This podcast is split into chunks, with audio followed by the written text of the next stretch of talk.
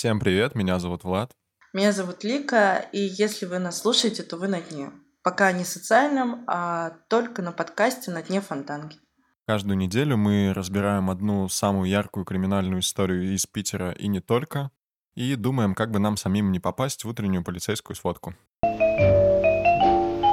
Причина, по которой мы сегодня собрались, события буквально вчерашнего дня, если быть точнее, 7 декабря в здании многофункционального центра на первой Новокузьминской улице, город Москва, вошел мужчина и открыл стрельбу, в результате которой два человека погибли, а четверо оказались в больнице. Среди четверых пострадавших также есть несовершеннолетний ребенок, который, слава богу, выжил, которому оказывается помощь.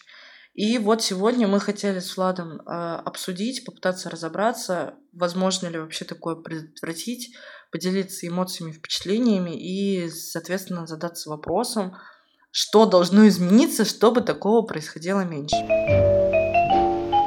Ну, давай начнем, наверное, с того, что эмоции, впечатления, что ты вообще почувствовал, когда услышал эту новость, сильно ли ты удивился, или это вот наши с тобой типичные будни криминальных журналистов? Я не особо удивился из-за того, что каждый день мы сталкиваемся с чем-то подобным. А, иногда страшнее, иногда нет. Первое, что в голову мне пришло, когда я услышал причину, типа, бля, what the fuck, опять маски, как можно из-за маски устроить вот такое. Не знаю, можно ли привязывать тут коробка Windows, э, коронавирус, э, как причину произошедшего, но это дикость, конечно. Ну да, мужчина, насколько нам известно, по крайней мере, на данный момент он находился не в адекватном состоянии. И когда пришел в здание многофункционального центра, он говорил про то, что коронавирус — это всемирный заговор и так далее. Ну, то есть в целом типичные вещи людей, которые против прививок. Мы никак не даем оценку вообще вашим симпатиям, антипатиям за прививки, против прививки, то есть вообще не об этом речь. Но факт остается фактом, что человек говорил про какой-то всемирный заговор, был не в адеквате, очевидно.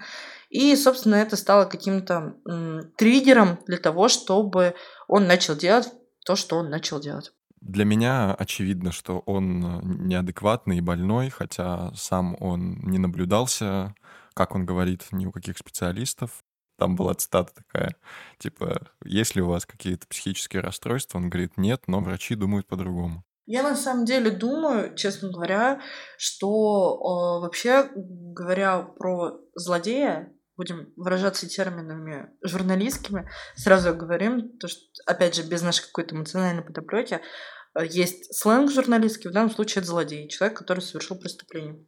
Глазов Сергей Юрьевич, это, собственно, человек, открывший стрельбу, он э, на данный момент, по крайней мере, известно, что он бывший армейский подполковник, служил в военной части, и, прибыв на место МФЦ, имел с собой ГЛОК, это травматический пистолет, переделанный под боевой. А также у него была сумка с проводами, которую первоначально все приняли э, за взрывное устройство. Позже это оказалось аккумулятором, по-моему, от велосипеда. Честно говоря, меня вот этот тот факт, что он к этому МФЦ на велосипеде приехал, у меня сейчас будет проискаженное восприятие моей реальности, но первое, о чем я подумала, это о почтальоне Печкине. В общем, это про образность мышления, но это вот у меня прям в голове стоит этот усатый дядька со словами «Вы почему думаете, я раньше такой злой был?» Ну, в общем, наш Глазов тоже приехал на велосипеде, и наличие у него велосипеда никак на его доброте не сказалось. Следственный комитет понял, что для того, чтобы установить, с какой скоростью ехал преступник, а, они поняли, что им придется кому-то сесть на этот велик и прокатиться. И крайне комичная была картинка, где этот мужчина, широкоплечий в форме там сотрудника, поступает к этому несчастному стелсу и не знает, как к нему там такой, э, э, как к нему позабраться, чем мне сейчас прям ехать.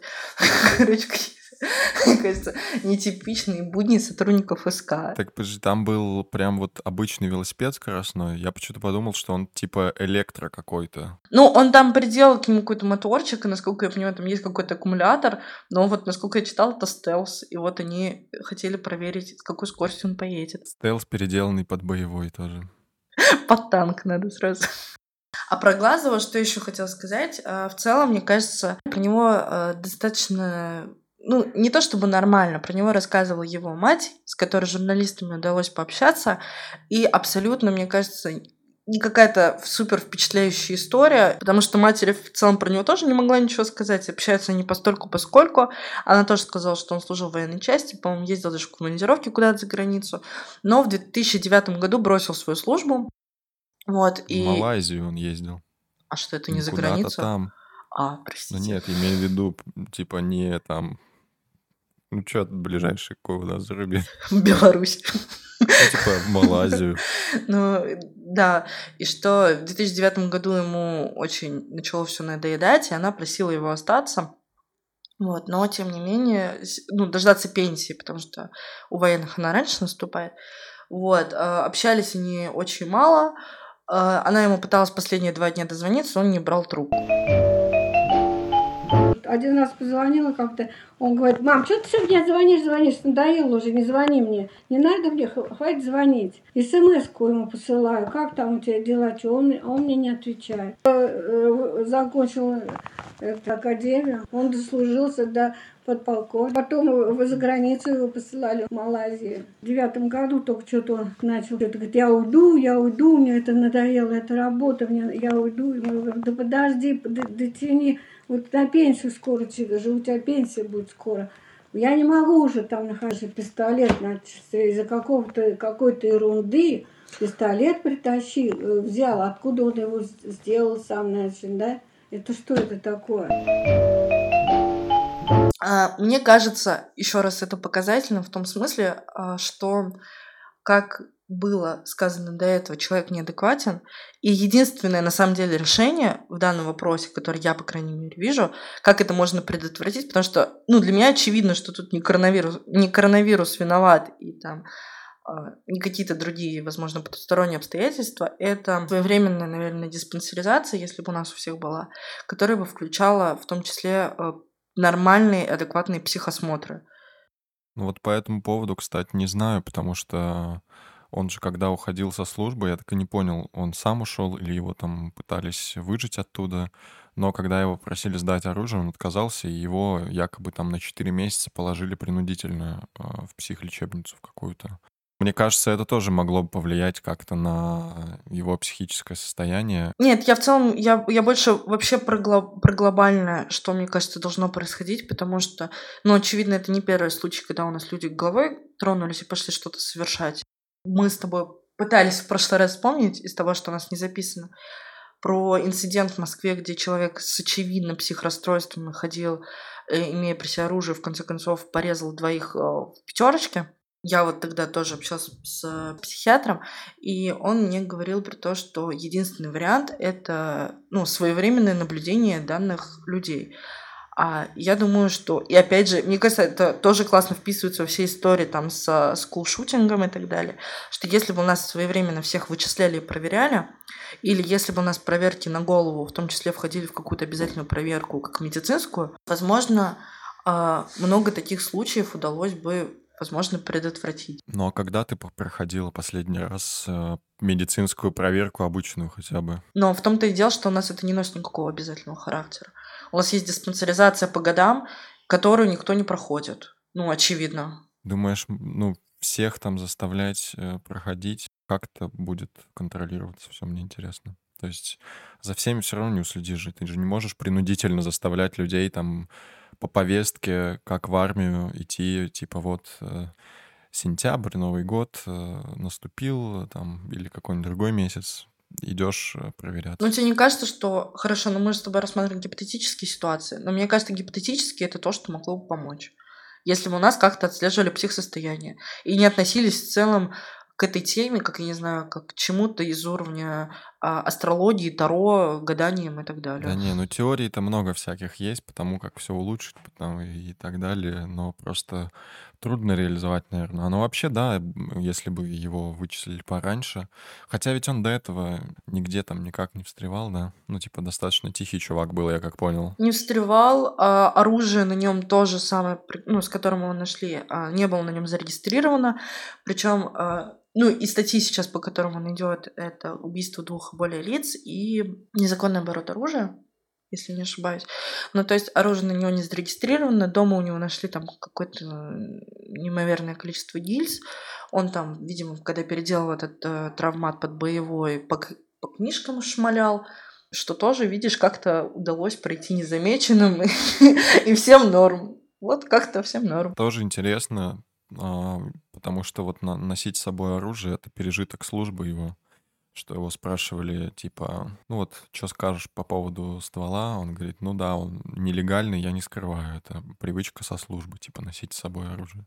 Как это отслеживать, я вот не представляю. Что вот у тебя там откуда-то где-то травмат или так. Ну вот единственное, что я думаю, э, в при входе в здание должны это отслеживать как минимум? Во-первых, при входе к зданию в данном случае вообще очень много вопросов, на самом деле, главный из которых, ну, на мой взгляд, и то, на что сейчас все обратили внимание, что многофункциональный центр, который, на минуточку, это не частное заведение, это вот, э, вот эти МФЦшки, которые сейчас по всей стране устроены, и для улучшения социальной жизни населения нашей необъятной и любимой страны. И мне кажется, что странным, что в МФЦ нету, блин, нич- ни, даже тревожной кнопки не было, которую бы люди могли нажать для того, чтобы там, не знаю, сразу на место, раз прибыли сотрудники СОПР, там всех повязали. Вот это дико странно, ну вот на мой взгляд. Как, блин, вообще... Зато МЧС бы приехали точно сразу, потому что по итогу там ведь сработала пожарная сигнализация. Да, да, да, всего. да, да.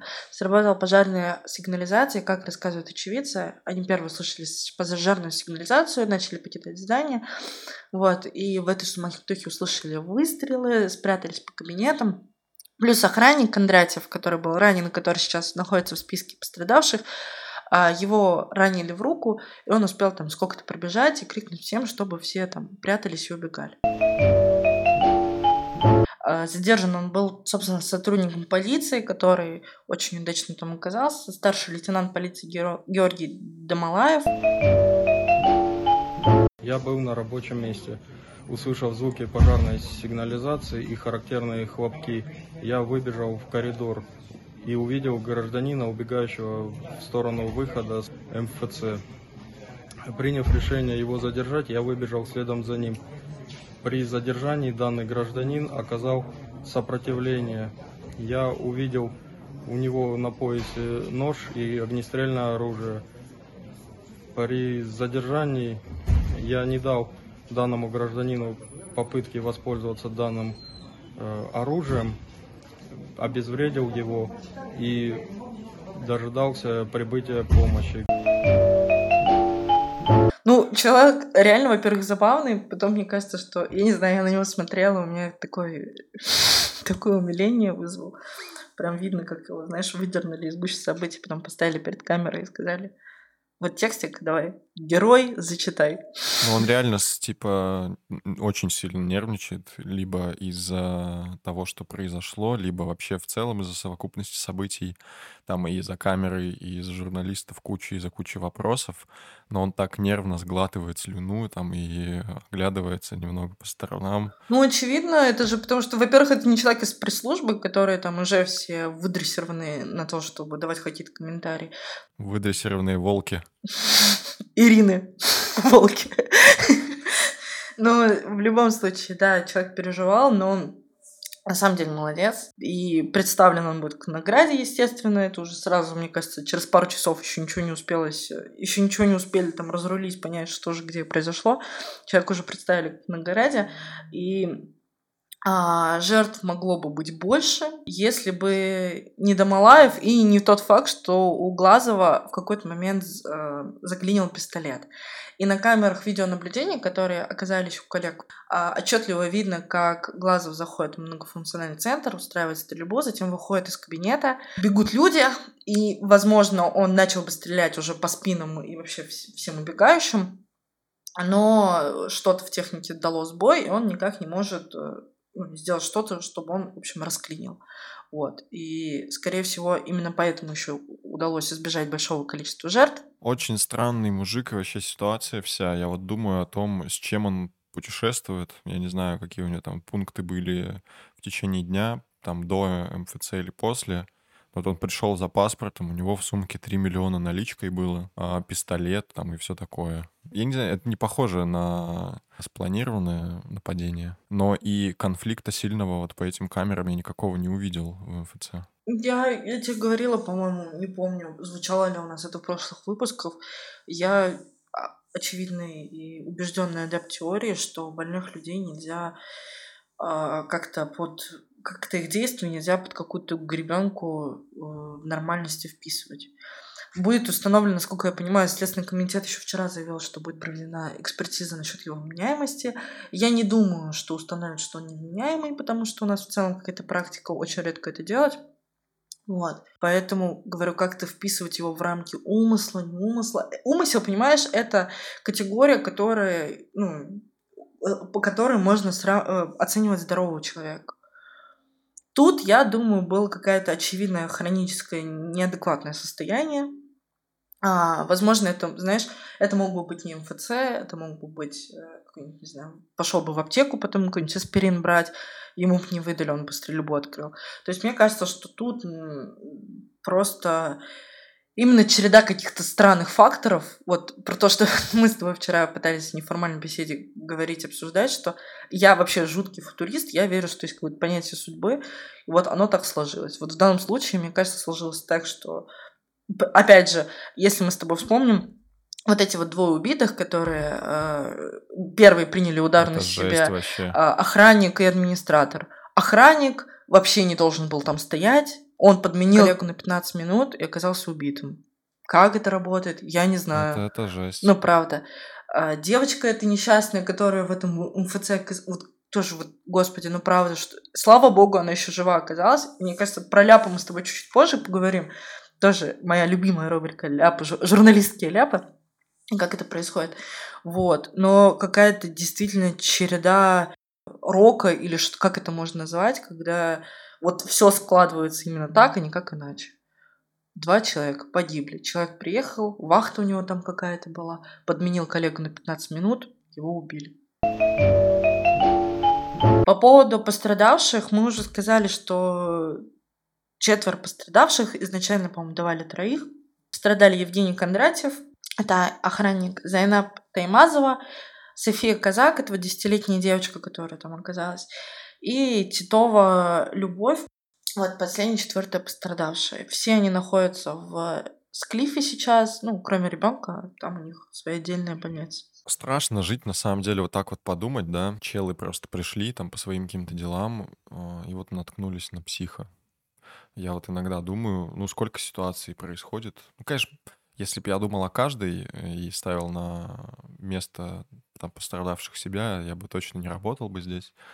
А, и тяжело бы были вообще в целом жить было, но вот а, обычное место общественное, мог быть вообще любой там магазин, а, ТЦ, там, что угодно. Ты приходишь, и вот такая шиза встречает тебя с оружием. Вот, ну ты сказал вначале, что тебе не удивило. Меня на самом деле очень удивила новость. Именно в том плане, что не настолько, как вот э, стрельба двухгодичной давности на Лубянке, где ФСБшников убили, ну, это вообще, по-моему, это вот уровень мракобесия какой-то запредельный. В моем понимании, не потому что это Москва, э, давайте ее защитим, а все остальные города нет, но мне кажется, уровень какой-то защиты определенный обязывает, короче, этот город. Ну, Лубянка, я уже сказала, это вообще что-то запредельное, я вообще не представляю, как это возможно. Но в любом случае, да, и вот здесь сейчас, говорю, МФЦ, я понимаю, что МФЦ это, не, конечно, не отдел полиции, там, и не ФСБ, точка. Но для меня дико странным в Москве слышать новость о том, что два человека убиты а, в месте, которое как будто бы, опять же, должно обладать какой-то охраной, условно. Ну, охранник был так-то. Ай, ну, ну вот, и, и, и чего? Охранник был, и все. Не хочу показаться уёбком каким-то, но в целом, наверное, он свою функцию выполнил максимально. Это мог быть не он, например. Это мог бы быть не он, но опять же, я тебе говорю, мне кажется, что у нас очень э, все работает через одно место. Вот до тех пор, пока ничего не хлопнет, у нас как бы уровни проверки, они какие-то супер сомнительные. Ну, а бабки-охранницы в школах, например, ну это что же жесть? Вот про это и речь. Вот про это и речь, что я не знаю, мне кажется, что я я очень рада, что людям обеспечивают рабочие места. Супер, это вообще супер. Как бы тут нет никаких вопросов. Я не знаю, я своих школьных охранников любила до невозможности. Но, наверное, а, охранные функции должен, должны выполнять люди, которые там мало-мальски готовы. Наверное, это не один возможный человек должен в этом многофункциональном центре стоять, понимаешь? Говорю, еще раз в месте, где даже тревожной кнопки не оказалось. А у него было с собой оружие у охранника какое-то? Или тоже там дубинка чисто? А вот, кстати, не знаю, не могу ответить на этот вопрос. Я вот просто думал об этом. А, вот сквозь все вот эти вот теракты в школах, стрельбу и прочее, всех охранников, по-моему, убивают в школах. Ну, вот просто потому, что он ничего не, не может сделать. Ну, во-первых, я думаю, что тут, конечно, очевидный фактор того, что они, ну, молниеносность реакции, наверное, ты в целом как бы как щит живой стоишь вот перед теми людьми, которые внутри находятся, потому что, ну, там никто не заходит, знаешь, не начинает с тобой вести долгие разговоры, там, а, о философии Ницше, а потом вдруг достает ножичек. Нет, конечно. Ну, просто что сидеть тогда? Вот зачем? Какая функция охраны, ну, которая является охраной чисто вот номинально? Просто можно ли это как-то выстроить было, знаешь, по-другому? Я вот не знаю. Ну, в целом, как бы, что там должно было быть? Ну, за исключением кнопки, про которую я тут говорю через каждые полторы минуты. Как это должно быть? Наверное, мне кажется, большее количество охраны, возможно, должно быть. А, наверное, он, в принципе, никуда не должен был пройти, там, не знаю, дальше рамки. Как только он запищал, его должны развернуть обратно. Потому что, ну, опять же, мне кажется, у нас рамки вообще нигде не... Про... Ну, вот, я, я не знаю, вот я где хожу, я везде пищу, по большому счету. Что-то меня никто не останавливает и не проверяет. Но у меня ничего с собой нет. Может быть, э, люди, которые за это ответственны, считают, что это в целом невыгодно какую-то там двойную защиту устраивать на всех объектах? Мне кажется, у нас а, супер классное есть вообще слово, описывающее все эти ситуации, это авось. Ну, опять же, очевидно, что никто не думает, что э, завтра в твой многофункциональный центр придет псих. Это очевидно. Я об этом и говорю, что вот э, в целом, если раз в год в МФЦ будет кто-то стреляться, э, ну, не стоит, наверное, на всех точках МФЦ выставлять там теперь по четыре охранника и там тратить денег кучу. Ну, да, но я тебе говорю, должны быть превентивные меры. Примитивная мера ощупывать, типа, ну, просто смотреть рюкзаки, там, как, знаешь, в, метро или что-то еще. Ну, проверяют, когда с большим рюкзаком идешь или сумкой. Ну, вот с метро тоже жесть, кстати. Я вот тебе, помнишь, рассказывал, а, когда вот про эту защиту говорили, а, что есть чел, не, знаю, сейчас активно он занимается там продвижением своих каналов, но у него был э, видеоролик или серия роликов, где он в Москве на объекты, где очень много людей, в общественные места проносит э, сомнительного рода вещи. Предмет, похожий на пистолет, э, там, ножи там и всякое такое. И вот самое жесткое, что я видел, в сумке в здоровой пронесли человека. Я могу понять этих людей, потому что, говорю, естественно, у тебя там, если это и будет случай, это будет случай один на миллион. Но вот я думаю, что тут про лучше перестраховаться, чтобы это не, был, не было твоей ответственностью потом. Ну вот, затачиваться на то, что мы как бы вот этот вот один случай на миллион надо избежать. Мне, кстати, кажется, что охранники, которые идут вот на такие объекты работать, ну, это чисто условные охранники, они тоже, конечно, не думают, что придется какие-то навыки применять на работе. Ну, конечно, ну, я тебе говорю. Типа, о, классно, что... взяли хоть на какую-то работу. Ну, буду сидеть. Ну, во-первых, типа... да, во-вторых, я тебе говорю, большая часть из них, а так оно и есть на самом деле, и дай бог, чтобы так и было, что, мне кажется, ну, много на каких работах, что, естественно, ты на случай ЧП не рассчитываешь. Мы с тобой тоже не готовы, что там, не знаю, завтра в редакцию ворвутся фиг знает кто, и, не знаю, всех морды в стол положат. Ну, пос- попробуй э, прорвись, что у вас, что у нас. А пропуск? Пропуск, ладно. Кстати, у, у нас еще, ну, более вероятно. Но вот у вас вообще очень жестко, чтобы к вам кто-то там пришел, прорвался, поднялся. У вас там стоят как раз человека 3-4, нет? Ну, в целом, да, но я думаю, в любом случае мы с тобой не знаем, как действовать условно в какой-то экстра э, экстренной ситуации, и вряд ли мы с тобой, там, не знаю, даже технику безопасности норм знаем. Знание — это сила. Я считаю, полезно все знать вообще. Но лучше, чтобы этого, конечно, не было. И, ну, там, причин это применять тоже не было. По поводу траблов, ляпов э, СМИ по этой теме и вообще всех темах наши любимые, короче, наша любимая рубрика. Я угораю, как э, можно вот так вот вообще брать на себя ответственность, э, вешать э, на людей клеймо, не проверив окончательно. Это, это вообще пиздец. Давай, давай, давай говоримся. В общем, а, по поводу ляпов и информации. А, на данный момент было два, как минимум два ляпа по этой истории. Возможно, их потом будет больше, возможно, мы что-то упустили с Владом.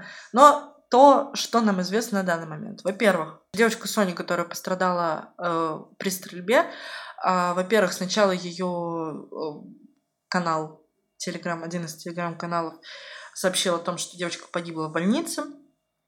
А, затем ну, очень быстро дали опровержение и Следственный комитет, и как раз-таки зам, заместитель Собянина о том, что эта информация неправдивая. Ну, а вишенкой на торте стало После того, как стала известна личность Стрелка, телеграм-каналы и новости подхватили фотографию, опубликовали ее, что вот, смотрите на этого негодяя, вот это он всех расстрелял. И потом... Блин, там еще, там еще фотки такие, просто чувак типа стоит, э, да, на отдыхе. С семьей. Короче, чувак такой на отдыхе, да, там все, и главное вот эти вот заголовки, вот, вот он сегодня ворвался. Убийца в МФЦ. А, убийца в МФЦ. Да, а тоже зная нашу практику, есть замечательные, просто абсолютно, не знаю, горячо любимый трэш-контент канал «Плохие новости». Ну, скорее всего, многие знают о таком ресурсе. Вот.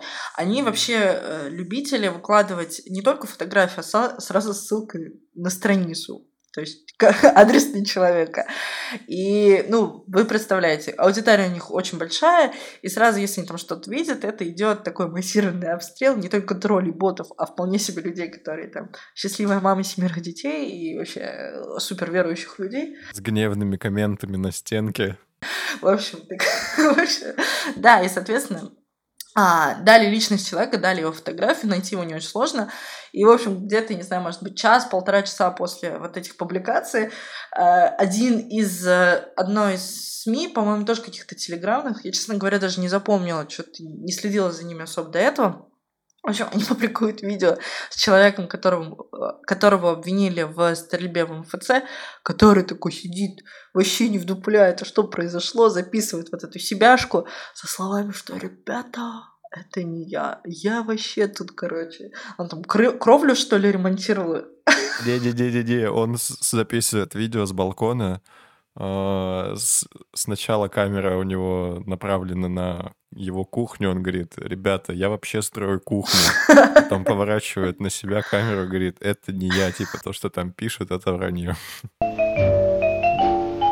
Я вот собираю кухню, вот она. Что там говорят, это все ложь.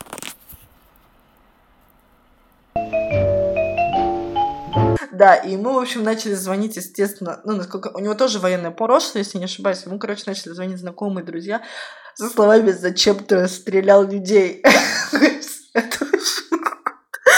О, блин, ну это не смешно, но я в целом не представляю себе ситуацию. Не, я что... классно, что он об этом узнал сам и выложил да, видео. это и правда. видео зафорсили, потому что это ужас. А есть статья ведь за такое? Клевета там и, и прочее, прочее. Ну, типа, можно же можно ж подать на в СМИ. Да, да, да. Он может о том, что, ну, его, во-первых, фотография была выж... выложена. Ну, то есть запросить какой-то моральный ущерб. То есть, насколько я знаю, дела-то, ну, по крайней мере, юри, юристы периодически, юристы э, СМИ, телекомпании и так далее периодически там рассматривают и регулируют вопросы по поводу вот ошибочно опубликованных материалов, потому что иски предъявляют, конечно, по этой теме. Поэтому, если он там задастся целью, в целом, я думаю, что он может что-нибудь э, и как бы и получить и скомпенсировать, потому что даже вот на нашем опыте были, не будем показывать пальцем, короче, по вине кого это было сделано, вот. Но у нас тоже были инциденты. Обычно э, такие лажи происходят... Э, ну вот на моей памяти это был, кстати, случаи были со скулшутингом связанные, когда там публиковали фотографию одного человека, там, одного пацана. срочно надо дать лицо чье-то. Да, ну потому что обычно как проверяют? Проверяют по имени, фамилии, там, год рождения. Это не суперсекретная информация, дорогие теле... теле- Дорогие слушатели, это не суперсекретная информация. Проверяют Да, ВКонтакте. если вы выкладываете везде сами. Да, если вы выкладываете свои фотоданные, регистрируетесь под своей датой рождения, то не очень сложно вас найти. Поэтому человека проверяют, там имя сошлось, город сошелся, зашибись. А дату, ну, дату, в принципе, да, ставим. А дату, ну, Ну, мог, ну, мог и другой день поставить, поэтому пойдет. ну да, да, мог и другой день поставить. Ой, или он тут, у него тут год рождения 1917. Но наверняка он вот ну- нужного нам года.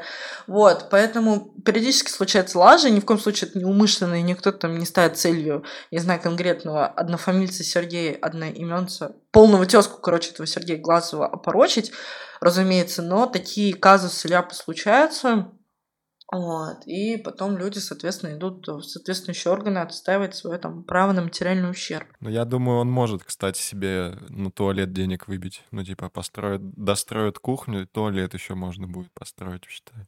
Может, но я надеюсь, что ему хватит на самом деле здравомыслия никуда не обращаться, и, возможно, ну, мне кажется, извинений хватит, потому что я, я помню, а, по-моему, история как раз-таки я забыла, как, который это был. Возможно, это был Кемерово, я точно помню, что ошиблись со стрелком по Кемерово, Росляков этот.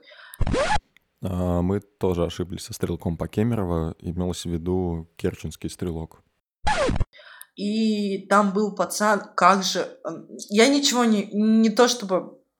Как это сказать, наверное, если бы мою фотографию тоже где-то выдали, я б, и мне бы писали огромное количество говна, как это делают, я не знаю, подписчики плохих новостей и вообще в целом люди, а, я бы, возможно, тоже пошла права качать, но я очень четко помню, как там пацан, фотографию которого поставили, мне кажется, он настолько получил кайф от этой ситуации, он там и фотографию менял по ходу там дела, пока, в общем, э, все там к нему писали. И не отвечал никому на сообщения. Ну, то есть нет бы сказать, там, чуваки, это не я, или там тоже опровержение записать.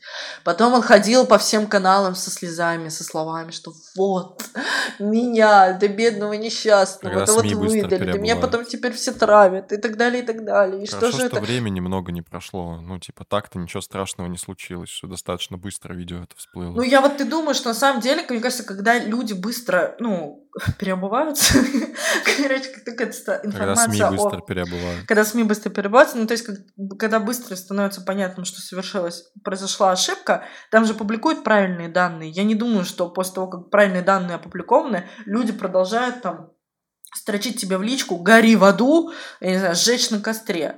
Ну, то есть, да, тебе там какое-то количество тысяч, сотен людей написали, Сотен тысяч. Сотен тысяч. Но потом, а, очевидно, это сходит на нет после того, как э, становятся известны данные конкретного человека, кто на самом деле это совершил. Да, за две минуты ты успел словить кучу говна. Но... э, Поздравляю. Поздравляю. Миссия выполнена. Не, ну, нет, я реально рад, что это все произошло быстро, и что все, кто следил за новостью, поняли, в чем дело, короче. И, и мужик, ну, там, сидит в интернете и выложил видео со своей кухни. Да, это правда. Потому что я вот не знаю, ну вот представь, а, ты не в теме новостей, да, ну так, подписано, может быть, на что-нибудь, но не в таком формате, как мы, что с утра там до вечера привычка что-то там поглядывать. А, что если там твое лицо, ты бы увидел точно сразу же в эту же секунду. Ну вот ты сидишь занят своими делами, там, строишь кухню или ну, что-нибудь, делаешь или на отдыхе, и тебе звонят и спрашивают, зачем ты расстрелял людей. Блин, А потом начинают...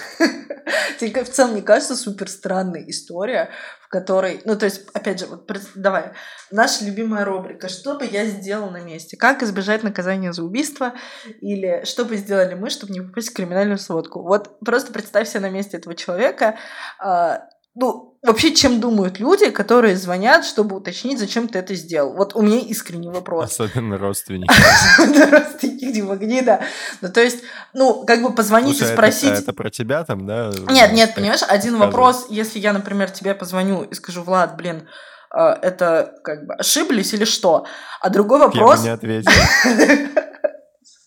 тварь. Нет, а другой вопрос в Да целом... Нет, ну не по своей воле. Ну, да, понимаешь, очевидно... Представь, мужику звонят, и вон там скрученный уже. Нет, просто ответить очевидно, очевидно, что если это ты что-то совершил, то в данный момент ты находишься а, в местах не столь отдаленных, ну, пусть и совсем пока не отдаленных, но в любом случае тебя там связали, положили, я не знаю, ликвидировали при попытке там, ну, освобождения заложников и всех ситуаций. У меня есть право на звонок. Позвоню родне. Мам, смотри, меня пусть говорят. Нет, ну, короче, очевидно, что ты им не ответишь, если, ну, это действительно, что ты это сделал. Ну, правда. Нет, Ну есть... Да, это первый маркер того, что с тобой что-то реально случилось. Ну, Не берет да, телефон. да, что человек не возьмет телефон, потому что позвонить и спросить там, я не знаю, э, что, что, где, ну, я даже не знаю, что ошиблись, это не ошиблись, это Ты один убивал? момент. Нет. Нет, Все, пока. полностью оправданно. ну да, да. Мне нужно было это услышать. Или там, что за информация по новостям? И ты такой, знаешь, смотришь, а чё, что за информация по новостям? Это логичный вопрос. А вопрос, зачем ты убил людей, ну, он как бы в целом как будто бы странный, ну, на мой взгляд. Есть ситуации, в которых, э, даже на нашей памяти были ситуации, когда люди, которые что-то совершали, они брали трубку. Э, Я знаю как минимум две истории про... Одна у нас э, в Петербурге произошла, только, честно говоря, я не помню характер. А, там умерла женщина, которая, ну, ее сожитель избивал. Вот, она через какое-то время умерла в больнице, и родственники пытались доказать, что она умерла в результате э, нанесенных побоев или увечий. Вот, и ее сожители задержали. И я помню, что мы звонили ему на мобильный телефон, но это из серии на дурака. Ну, вот, честно, на дурака, потому что и не было информации, что он задержан на тот момент. И мы до него дозваниваемся, и там такой Васек, который, мы говорим, здрасте, здрасте. А, у нас это был номер вообще, по-моему, как- какого-то знакомого. Мы говорим, здрасте, здрасте. Он такой, вот, подскажите, пожалуйста, мы вот э, журналисты, э, расследуем историю. Вы вот знаете, там, не знаю, Василия Пупкина? Он такой, это я. Мы такие, прикол. А вот, а вот вас обвиняют. Он, куда я знаю? А я сейчас в отделе нахожусь. И мы такие, зашибись. И потом, причем он в целом был готов дальше разговаривать, но ему, соответственно, сказали там, это кто? Он такой, журналисты. Такие, вешай трубку. Он такой, извините, мне сказали, мне пора. И, короче, и все, и сейчас мужик. Вот, ну то есть есть ситуации, в которых преступник может взять трубку. И еще был случай, а, там, по-моему, какой-то срочник, ну, кто-то, в общем, украл оружие из военной части, периодически такое схо- происходит, и сбежал в леса, и там где-то ныкался, бегал, бегал, в общем, по этим лесам, все его искали, там, на вертолетах, потому что, ну, это всегда сразу, ну, понятно, наверное, количество служб подключаешь, чтобы этого человека искать, иначе может все не очень хорошо закончиться, он там, не знаю, где-нибудь в городе. Не замечаешь, что кон- вот этот контекст армейский, а, ну вот сквозь там многие истории прослеживается. Да. Что вот много, много, много неприятностей сейчас или там когда-то связанные с тем, что человек служил, и это на, его психике, как ты сказала. М, Да. Давай, сейчас я быстро договорю. И к Да, давай. армейской, да. Это тоже интересная тема. Больная, я бы сказала. Короче, и мужик тоже бегал по лесу, э, его все искали, потому я, честно говоря, не помню подробности, был, был, убил ли он кого-то из сослуживцев, но, в общем, информация, что он с каким-то определенным арсеналом оружия сбежал. Ну и представляет опасность. И коллеги, если я не ошибаюсь, это комсомольская правда была, выкладывают аудио со звонком этому мужику. При том, что у всех был, абсолютно у всех уже к тому моменту был его телефон, но никто не догадался ему набрать. Ну, потому что как будто бы очевидно, что если он там бегает по лесу от вертолетов и людей, которые его с собаками ищут, в прямом смысле этого слова, вряд ли он возьмет трубку. А ребята тоже на дурака набрали и такие, алло, он алло, а вы где? Он такой, в лесу бегаю. Они такие, Типа, а вы знаете, вас ищут. А Он такой, да. И они ему что-то говорят, а может, вы сдадитесь? Он такой, ну, и что-то он, короче, им ответил. И, в общем, они это опубликовали, и, естественно, эффект от этой заметки новостной, это был, ну, как бы такая разорвавшаяся бомба, потому что, да черт возьми, никому в жизни бы в голову не пришло позвонить, блин, мужику, который там шкерится по лесам. В итоге история закончилась платежно для мужика, естественно, он там с собой он покончил. сказал? как и Может, вы большинство- сдадитесь? А он А он типа, да, Ну, давайте. я не по... я честно, не, не, я, честно говоря, не помню. Я помню, что они до него дозвонились, и что он им на какие-то пару вопросов ответил, и они ему прям вот на полном серьезе спрашивают, говорят, а вы в курсе, что вертолеты? Он такой, а я тут в лесу где-то там блуждаю или что-то. Ну, короче, это вот эти... Ну, есть вариант, и люди, если вы подозреваете, что вот ваш там кто-то э, сможет ответить вам на звонок, такой вариант есть. Но он очень ничтожен. И, скорее всего, если человек реально что-то совершил, то вряд ли первое, что он будет делать, это ждать от вас Либо звонка с бегах, вопросом... Либо его уже взяли. Либо его уже взяли в любом случае. Но не в любом. Вот поэтому не надо звонить. Не надо звонить людям и спрашивать, зачем ты убил людей в МФЦ. Он вам не ответит. Даже если он ответит, вряд ли он будет в состоянии вменяемости дать вам Странная- тот ответ, на который вы рассчитываете. Странная мораль такая у тебя. Не звоните людям и не спрашивайте, зачем они убили Дайте, кого-то в дайте ему МФЦ. спокойно убежать. Про армейскую тему, да, давай. Так а чё армейская? Да. Что сказать? Да ничего. Пытка психологическая, вот что считаю. Мне кажется, это тоже абсолютно в армии должен служить тот, кто хочет служить в армии. Я думаю, Сколько бед, сколько людей умерло из-за этого. Сколько людей в тюрьме сидит из-за этого. Да потому что это абсолютно, мне кажется, очевидная также история. То есть не потому что это ам, конкретно потому что это армия или военные, ну, какая-то военная тема, а потому что, очевидно, люди на службе а, или там во время прохождения какой-то вот этой временной воинской обязанности, я думаю, что в большинстве случаев они испытывают какой-то колоссальный стресс.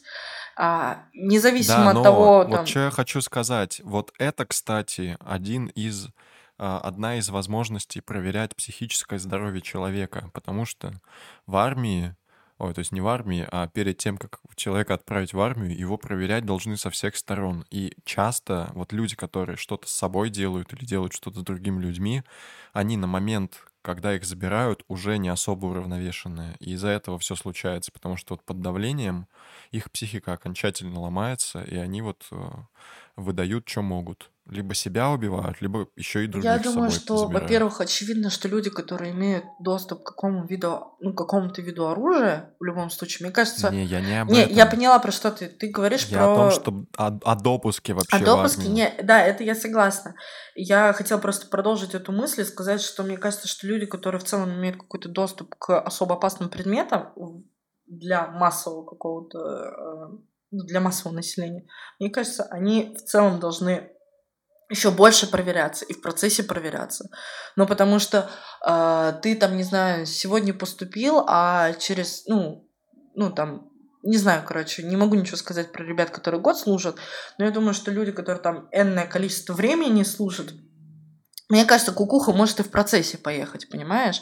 Очевидно, что врачи, э, всякие там полицейские, военные, они с течением времени, это не какой-то метафорический или, короче, не, как это сказать, но доказано это очень громко будет, но очевидно, что люди получают какую-то профдеформацию в процессе. Понимаешь, тот факт, что мы с тобой... э, есть определенный спектр профессий, которые из-за их стрессовости профдеформируют человека, и он несколько иначе начинает воспринимать реальность. Видеть трупов каждый день и, не знаю, э, потом абсолютно нормальным к этому относиться с точки зрения биологически живого вида, это ненормально. Мы с тобой, в том числе как журналисты, тем более определенного спектра, тоже а, ну, в ходе какой-то, там, не знаю, длительной обработки этими новостями, Когда ты последний тоже- раз труп видела? фотки или же вживую. Вживую вообще ни разу. А, ну, а, Может, а, окей, а раз. фотки? Вот что, каждый день видим, нет? Ну, я не знаю, я про тебя спрашиваю. Ну, я, ну, Ты вот хорошо, на сегодня этой видела? неделе нет, но сейчас выходная А на неделя, а так, в принципе, да, конечно. Не знаю, Так- я просто к тому, что вот вживую, возможно, да, вот, например, менты, а, там, Да камон, пожарные, Влад, ну на ты них, серьезно возможно, хочешь...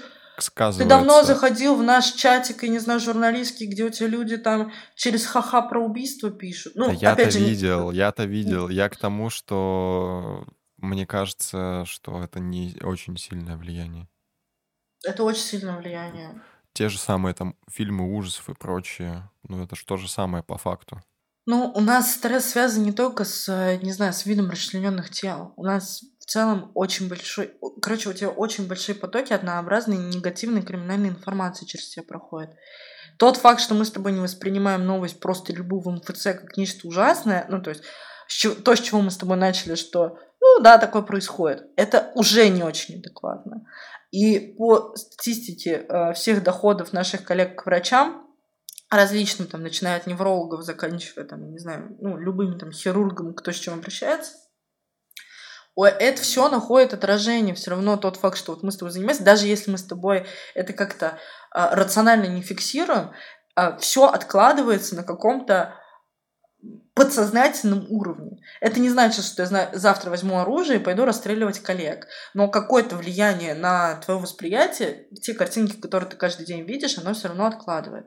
А люди, у которых профессии даже не журналистика, а опять же там военные, полицейские, там врачи, конечно, они еще сильнее ну, еще да я о том, что мне кажется, это несравнимый как такой вот э, критический урон на психику между вот нами. Не, это очевидно. С, не, которые не, не, на картинке не, это смотрят. очевидно. Но я это думаю, очевидно, это, но я в любом просто, случае какое-то воздействие что, мы получаем. Ну, ну какое-то да, но все люди получают какое-то воздействие. Ну э, жить в большом городе это вообще стресс, э, но там фотки в интернете, да, ну я не знаю. Нет, это понятное дело, что мы и там э, Глазов это немножко разные вещи. Будь там условно у нас настоящие трупы каждый день, которые своими глазами бы видел, я бы, наверное, ну, долго бы не проработал, потому что это да.